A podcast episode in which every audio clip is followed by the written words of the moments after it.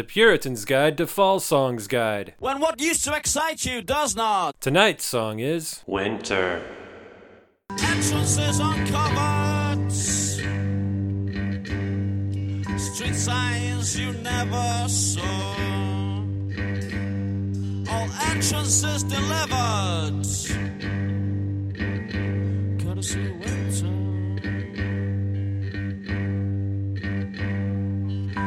Entrances uncovered.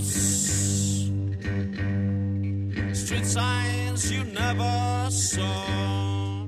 Winter, uh, which is actually split up into two songs. The first part is the Winter Hostel Maxi in parentheses. Right. And then there's Just Winter, winter. 2. Two. Is it? yeah, I think, that's yeah. right. Because it's you know it ends the first side of Hex Enduction Hour like on the vinyl, and then the second part picks up on side B. Yeah, if I have that right. Exactly. Yeah. and and it's definitely one song, although the division is is interestingly placed. yeah I would say so. Um, and basically, I just wanted to quickly kind of go over the four main characters of the song. Okay. Uh, one, we have Manny in the library. So Manny could or could not be the guy who's in the sort of halfway dry out house, as Mark claims, as calls it. Um, but Manny in the library is one hungover at work at three thirty, two getting the spleen at three fifteen, and then three it's actually 313 at the moment of the lyric like which i thought was really strange so like it goes working off his hang working off his hangover 330 get the spleen at 315 but it's 313 Uh huh. so so that's just a we'll come back to that but keep Yeah. that in mind um so two the second character uh you have the mad kid who shows up throughout the song hmm um, and well, I'll wait to talk about him, but he's definitely the second character. Three, you have a narrator who's never really named. Um, it could be Manny, could be. I don't think it's the guy in the dry out house. Um, Right. Seems like a separate guy.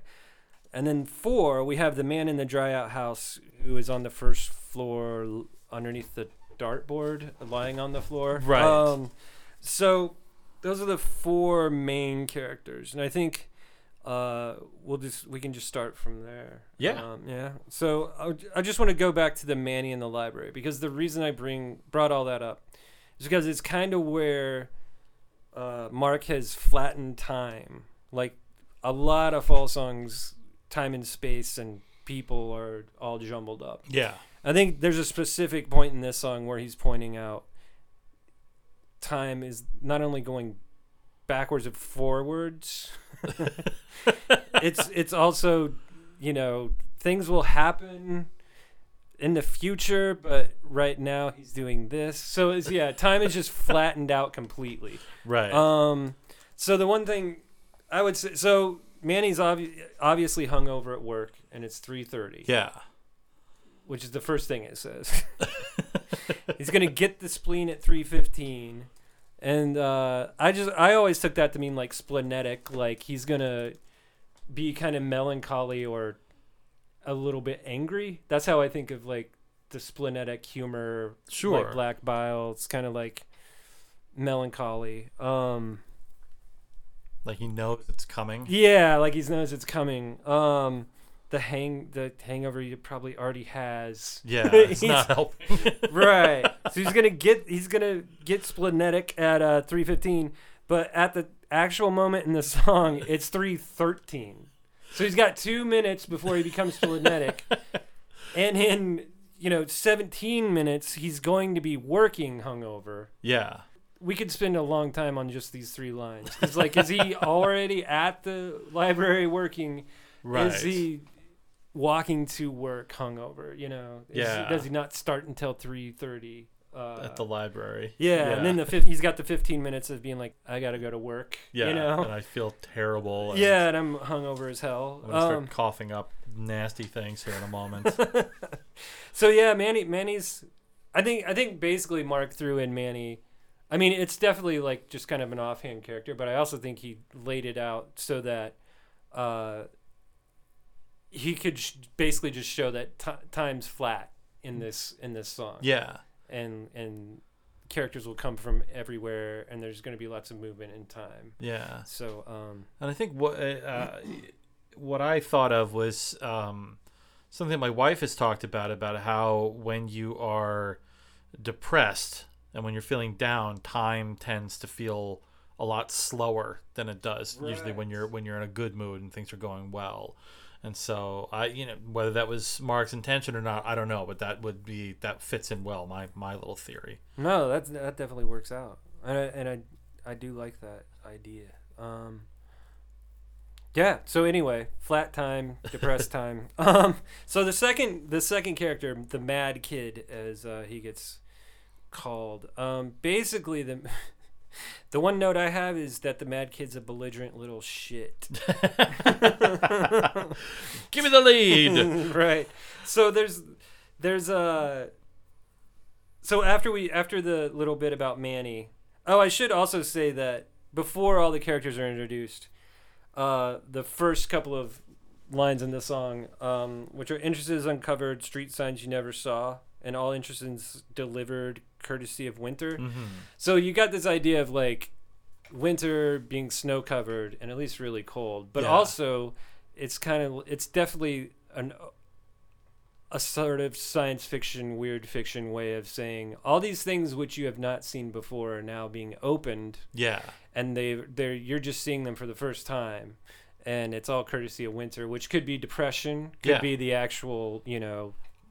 Uh, season. Yeah. Um, there's there's all kinds of stuff like that. I Um, always took this just to, in a small aside. I don't know if that's that much of an aside, but I always took this just to be sort of Marky Smith narrating as he's walking around, like on a winter's day Oh. in Manchester or something like that, and like seeing these people on the streets and sort of narrating where what their circumstance is, or what he imagines their circumstance to be.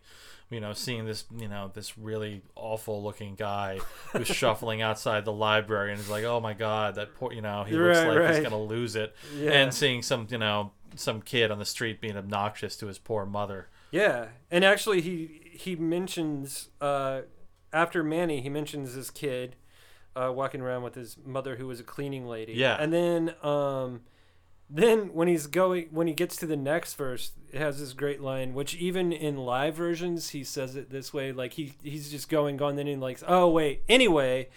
like two weeks before the mad kid had said to me you know like it's this Yeah. great story storytelling sort of thing where he's going on and on about how crazy this kid is and he's like that doesn't matter. Listen. So the kid two weeks ago was in and it's just uh i really love how he did that. And yeah it's also great whenever like i said whenever you, you hear a live version of it and he does the same thing it's like oh that was that's totally on purpose. Yeah. basically is what it is.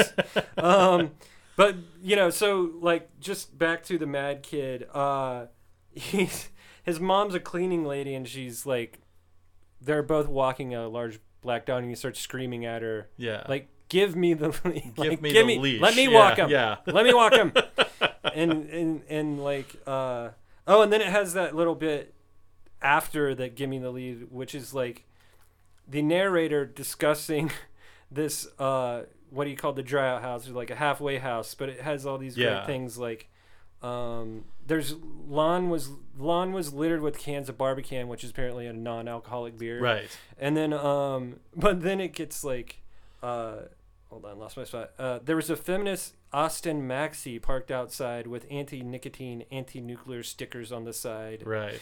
She's like and the boys inside taunting her by asking her for a cigarette. Right right. Exactly. And so uh it, i just find that i i for some reason can envision that. It's like a volvo and Yeah. like at least in the 90s it would have had like a you can't hug a child with nuclear arms Right. sticker or something so I, I really love the uh, the imagery there um and then uh so basically we get we get past the uh anti-nicotine stickers uh, and then that's where Mark says, "Oh yeah." And so two weeks back, the Mad Kid said to me, "I'll take both of you on," which is weird because he doesn't really say he's with somebody. yeah It's like maybe he was walking with his friend, and this and the Mad Kid's just like, "I'll I'll beat the shit out of both of you." or and the, like, the kid is crazy that he thinks that it's two people standing in front of him Right. Yeah. Exactly. um, And then there's like you know he had a parka. There's lots of really great things here. It's too. really great imagery in this. So yeah. he had a parka and a black cardboard arch, archbishop's hat with a green fuzz skull and crossbones. And he just got back from the backward kids party, which sounds like a sounds like a kids in the hall skit or yeah, something. yeah. It just sounds like these digs at these poor kids who might be like mentally unstable or like have you know developmental issues, and it's like, oh, the backwards kid, you know? Yeah, exactly. and he and he says twice like he seemed the young one. So he seems like yeah, seems like a kind of a young kid, and so maybe it's just like a kid who uh, matured physically a lot. So he's Yeah. actually a really big kid. yeah, yeah. Uh, but he's but Well, he's he's- obviously mentally kind of young. I yeah. think. Well, he said that then he seemed the young one, and then now he looked like he'd been through some shit. he'd been the Oh victim yeah, of a the pogrom. victim of a pogrom. Yeah. Pogrom, Yeah. Then he young one,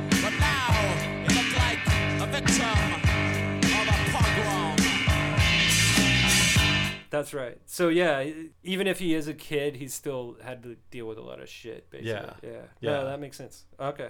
Good. Good. Good catch. Thanks. um, so and then we go back to the uh, entrances uncovered, street signs you never saw bit, um, and then that's where the first part of the song ends. Yeah. because we get because that's where the side sort of division is, and then when it comes back, um, the two characters that are in it are the guy in the dry out house and the mad kid. Yeah. Um, I think that uh, it's all like at this point the imagery is kind of sh- way more straightforward, but the discussion between the two people, between the mad kid and the you know alcoholic, Yeah. The man drying out. yeah, it it uh it turns into this definite like not paranormal, but you know weird fiction territory and Yeah. sort of like um basically you know uh let's see. Okay so he lays out we got the first floor of the dry out house replica dartboard man on the floor uh, i'm guessing underneath said dartboard. Uh, and then his soul goes out the window over the lawn and round to the mad kid. Um, and to the and the guy's soul at this point tells the mad kid have this medallion um, it's no sign of authority i'd rather go than put it on so what is he talking about well, I guess the interpretation of the annotated thing was that it's like the the the, chi- the medal or the chip you get at AA. oh no that's great yeah yeah. and I thought that could be. Please take this medallion. But like, what is he saying? I mean, he's in this drought house. Is he is he going through the DTS that bad, Mm-hmm. where he just was like, you know, you take this. I can't handle it anymore, and I would rather be drunk than have to deal with what I'm feeling right now. Right, right. But the reason he's so depressed and feels like having a drink again is because, uh, as we find out, he just looks around and realizes his youth has been sold. Yeah. So he's basically like, he, he his his whatever his whole youth was some sort of lie that Yeah. basically uh, for money. so I mean, you can also look at it as like the medallion as um, you know, money or at least some Right. coin or something or i mean i like i like the the sort of aa chip idea Yeah, it's an interesting Um, theory, but it also could be just like, you know, the achievements of one's younger Yeah, days. you know? exactly. Yeah. and also it also could just be especially with the weird fiction angle just like some weird i don't know like symbol like Yeah. a cross or something or yeah, a or a, a military Yeah, award of some sort. Yeah. So I- I do I do like that he never really explains, but Yeah. uh, which is part of the genius. Back to the lyrics. Um, so after he tells the kid uh, that is he he looked around and realized he had basically been sold uh, a bag of goods. Um, there uh, two white doves cross the sky, look like krakens. Although I always thought that was krakens. I did too. Isn't that what they're saying? Clash of the Titans? Yeah, exactly. so so just a little a little just to stop there. Two white doves across the sky, so that's two birds. But krakens or krakens are like sea monster like giant squid esque mythical creatures. Right. So so the so two white doves. That's peace, right? This is a representation of peace, kind of. Yeah. But the two white doves that are peaceful look like giant squid when they fly across the sky, which I really love. And then um, the next two lines are really great too, uh, because and sometimes that little and then there's no word there. What happens is the keyboard goes. yeah, like, yeah, yeah. And then he's and then he says makes me tremble. Yeah. Uh, so he doesn't name it; it's completely unnamed, which is kind of like uh, Lovecraftian in a way. Exactly. Yeah. Um, so you've got this absolutely bone deep cosmic horror Mhm. of some sort, and you can't even name it. Um, or, or you could like make up words like Lovecraft did, whatever you want to do. But um, but that's the thing that makes him tremble, and it's all courtesy of Winter, which is just that's like the greatest part in the for me. That's the best part in the Oh, yeah. song. Those two lines, um, and then also on uh, the annotated, there was something about um, somebody had mentioned a 19th century uh, sort of spiritual, uh, which were was called "Were You There When They Crucified My Lord?" And there's Mhm. something like, "I just trem- uh, it made me tremble, made me tremble." Like that's one of the lines in the song. Yeah. from what I rem- kind of remember, and I think it's even here too. So, um, yeah, f- back in Bible school Methodist days, but uh, so you know, it's another religion thing, and he's been pulling you know mythology and religion, of course, throughout this song yeah. and and and fucking with time. But uh so but I, I really think that's like the whole key right there is that little verse where you got doves like krakens and you got a, the unnameable terror that makes him tremble and then he repeats courtesy of winter twice. right. So it seems like this song basically ends there. But then we get like an explanation of the mad kid in this kind of ridiculous way Yeah. of uh I think Mark is using the word light for intelligence or Yeah. something of that sort. Um This is what kind of intelligence I don't know, but Yeah. definitely like life lived, you know, maybe hard earned. yeah. So, um I like that. um I think that this is great though always. Uh the mad kid had four lights. The average is 2.5 lights. The mediocre has two lights. The of genius is three lights. And that's awesome. And then and then he, of course he finishes out by there's one light left. That's the one light. That's the science law. I have no idea what the science law is. Like uh is the science law like you have to repeat your uh, experiment? You have to keep repeating the experiment like to make sure it To make works out. yeah, like, so that's where you become a genius Yeah. is by repeating it until it works. repetition. and so maybe maybe Mark was just singing repetition again. But Yeah. um no, I, I I always thought that so I definitely think like that's one of those things where people are like, ooh, people who have mental illness, maybe they're just really geniuses. yeah, and we're the like, dumb ones. Yeah, I'm just like, fuck off. you fucking, you are the dumb one. It's But an no, interesting think- twist on that whole thing, though. Just, just of you know, through most of the song, we are led to believe that there's this this crazy Yeah. kind of dumb kid, and then he throws it at the end. Actually, he was like a genius, and I realize that now. Right. Yeah. Uh, yeah, and it's- a good twist. Sorry if Yeah. you're one of those people, but that usually drives me insane. No, it I does. It does me too. I, you know, um, it just it's such an interesting thing. Just it's, it, you know, because I think the the the symbolism of it being winter just has this very desperate, depressed thing. Because as anyone who has deals with seasonal affective disorder, I mean, the winter and fall can be really difficult times to get through. Yeah. And uh, and but and don't- yeah, it's such, such a strange thing to like bring that back in at the end, just talking about how you know mediocre people have two lights, and, but the mad kid has four. You know, as in this kid? Which like, is even one light above genius. Exactly. Yeah. Yeah. So you know, and I guess as I was reading on the annotated site, the, the live version that's on uh, part of America therein. Oh, yeah, He talks about it four point seven five lights for the Mad Kid and four lights for a genius, and most of us have three, except um slates who have two lights. I totally forgot about that. Yeah. Yeah. So, um, although I guess on that version, as I'm looking at it, it's like it is a fallacy, and this does not stand up. It is the one science law, and it is a statement of grace, right. which is pretty interesting. Yeah.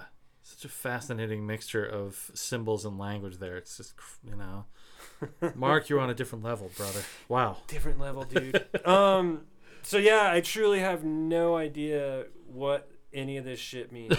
but I would say I would say that for the most part, I just envision it as like a Lovecraft story or Sure. Uh, God, I can't. M.R. James. Oh, okay. There you go. Anyway, so. M.R. James was a horror writer that Lovecraft loved, um, and actually, which leads us to this another thing that maybe we should talk about. So there Mhm. was this essay written by Mark Fisher, who wrote his K-punk.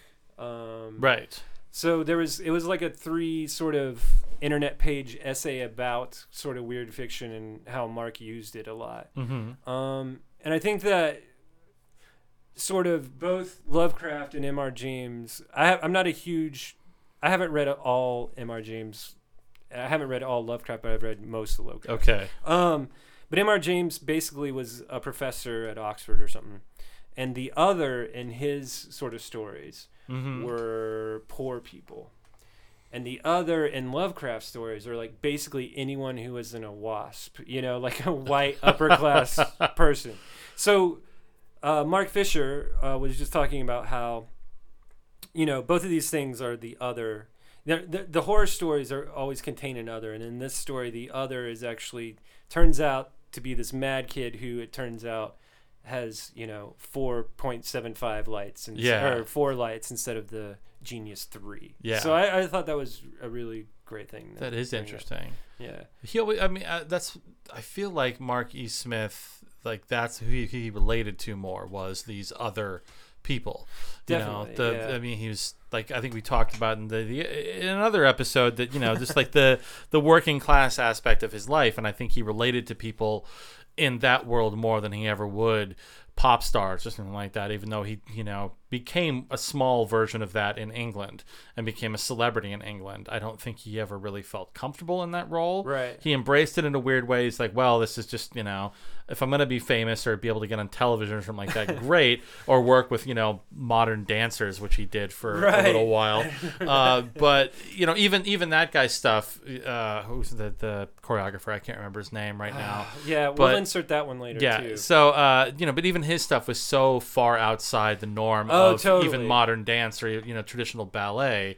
So I think that's that's a perspective that that uh, Marky Smith puts into so many of his songs, and he's always making fun of the upper class and the Yeah. bourgeoisie in his songs too, which I, I one of the reasons I love him so much. right and mark would always claim that the people who listen to the fall are like plumbers like Yeah. he would never he would always be like no no this is working class music it's the only people who listen to it are like people who work on the docks it's just like come on I wonder about that because I, I was talking with someone about this the other night that Uh-huh. um, you know, the the Grateful Dead documentary that was on Amazon. Oh, it's right. like a really I long haven't- thing. yeah i haven't watched it yet Yeah, I I've watched most of it, but like the the very end of it to- sort of talks about you know the last part of the Grateful Dead's trajectory in their career uh, before Jerry Garcia died, and how all of the people who were fans of the band at that point were just people that were going to shows to basically just get fucked up right and were just not connecting with the music; they were just connecting with the experience of being at a Dead show. Yeah, no, you know? that makes sense because that's when I that's when I saw the dead was like towards the end. Yeah,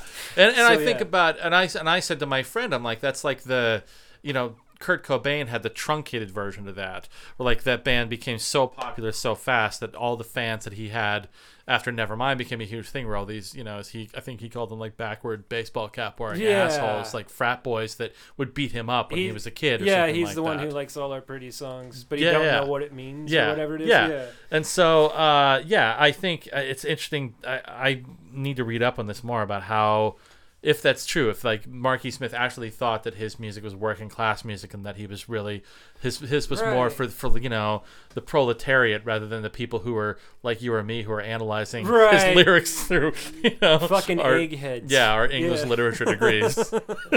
no, and I think I that is an interesting aspect of everything because he always, I mean, you know, the the the way you think of the fall like playing in England is some like working man's club up in the north, and Yeah. it's like.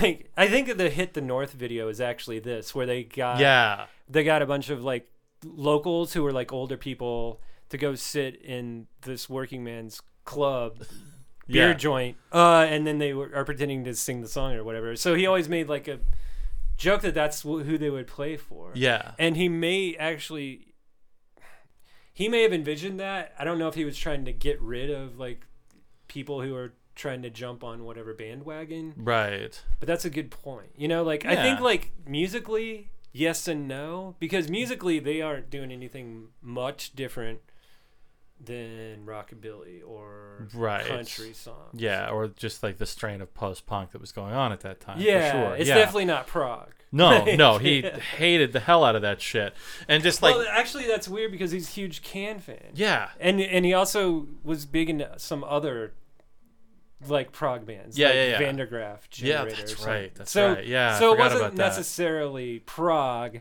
yeah, but but Van der Graaf is one of those weird bands where it's like lots of p- punks and post punks like them Yeah. and they, they're way more like rock they're kind of like the uh they aren't um like Wyatt and all those people Canterbury they aren't part of the Canterbury scene I don't think but it's kind of like along those lines where it's proggy but not like yes proggy Yeah, or not yeah. so like it's a little more down to earth. Yeah, than, say w- yes or uh, wizards and yeah.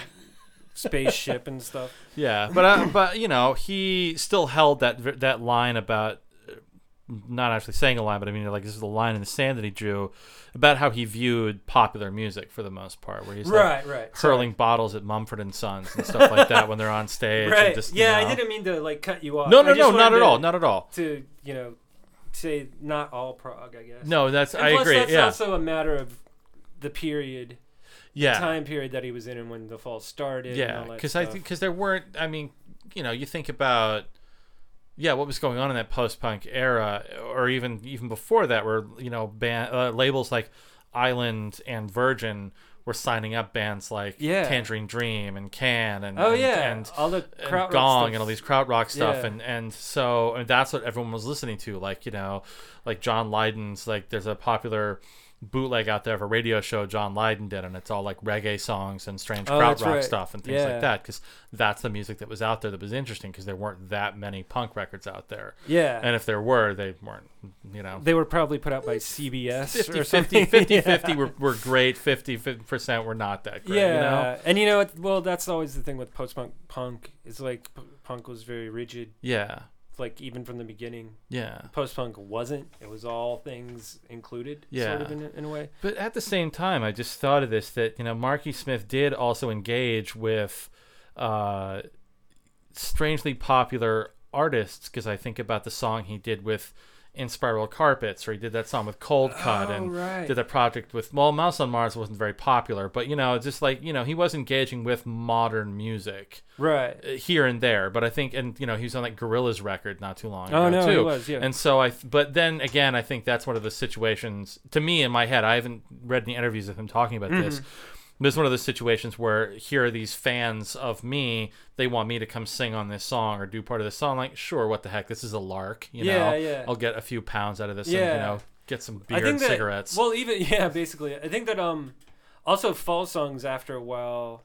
I mean, a lot of the later albums will mix in it's the gr- the garage rock, but they'll also have weird electronic moments. Yeah. where it just becomes this big drony blur. Or, yeah, or like the infotainment scan and uh, the records, the or other extra, record that was on. extricate that had telephone thing. Yeah, on it, exactly, and that was like the that. guys from Coldcut on there yeah, as well. exactly. Yeah, so yeah, he's such a Which a- also weirdly has Bill is Dead, which one of these days we'll cover it, but I've never understood why people like that song. anyway. that's the one. The first time I saw them play live, they did that song, and I was really surprised. Right, I was like, wow, I wasn't expecting to hear that Extra, one. Extricate was like the first album I got from the fall. So I was expecting like sure. because I'd heard the earlier stuff and that's I was just expecting that and I picked it up and it was like used or something Yeah. and it it like you know cold that cold cut beat comes on and like and then Bill is dead comes on later I'm like what the fuck I think I, I, uh, I was at the age where I think that's what I needed to hear to engage with them. Though I had been Ah. introduced, you know, my older brother's going to come up a lot in this as we do these Oh, no, that's episodes because he was the guy that sort of was the big fall fan of my life and was like, you know, came over to the house after he'd moved out, and he had a copy of uh, "Perverted by Language" on CD, Oh. and he played me that for the first time, and I heard "Eat Yourself Fitter." and was like, "This is the greatest song I've ever heard. Like, what is this?" And but then, like, the next thing I did was that's when like "Extricate" was came out right around that time too, and so I bought that and was like, "Yes, this is the entree I needed to understand them." And so I got that. I you know. It took me a while to really get into the much earlier stuff, like we've been talking about. A lot of the more uh, very post-punk, very experimental side of Right. the band, Yeah. where I needed to hear the Brix years first because that was my frame of reference. And just Uh-huh. like you know, she was trying to take them into pop territory. So So winter, I think. Yeah. I, I would. that's a great song. It's such a great kinda- song. Yeah, it is. It's, I, I think garden and winter for me are one kind of inextricably linked because they were on like albums one after the other. Yeah. Also because they're really drones that last forever, and they have this the weird. It was the weird period of Mark's where he's writing short stories, like weird Mhm. fiction short stories. Um, Yeah. and so they, for me, it's like not necessarily related uh content wise but Mhm. definitely related like musically Yeah. and i think that um i yeah i just both of these songs uh at certain points in life and even now they're both like if if somebody asked me like to make a fall top 10 They would be up there. that would definitely be like one of the first two. Okay. so Yeah, that makes sense. I mean, it was you know that era, that you know early '80s era of the band where he was you know finding the fall sound in that you know and, just, definitely. and, and I so also I also think that um, it's experimental, but it's also not just a bunch of noises Yeah. from a box or Yeah. something. You know, it's like they're actual songs. The song structures well the song structures are actually basically the same it has a big drony bit and then it has a chorus bit Yeah. it has a big drony bit but uh so it's not like chor- verse chorus verse chorus bridge verse chorus or whatever you know but they're definitely structured songs and they're Yeah. structured in the same way that you know if if, an old blues song like you know they're when they're tell one of those old blues songs where they're telling a story yeah. they can make it last as long as they want to you know? Right. It's not like the recorded version it would have been the live version that they used to do. Yeah. Um so i think it definitely with mark liking american music like rockabilly and country i think that's Mhm. definitely a part of it. Um but yeah i definitely like winter. Yeah as do I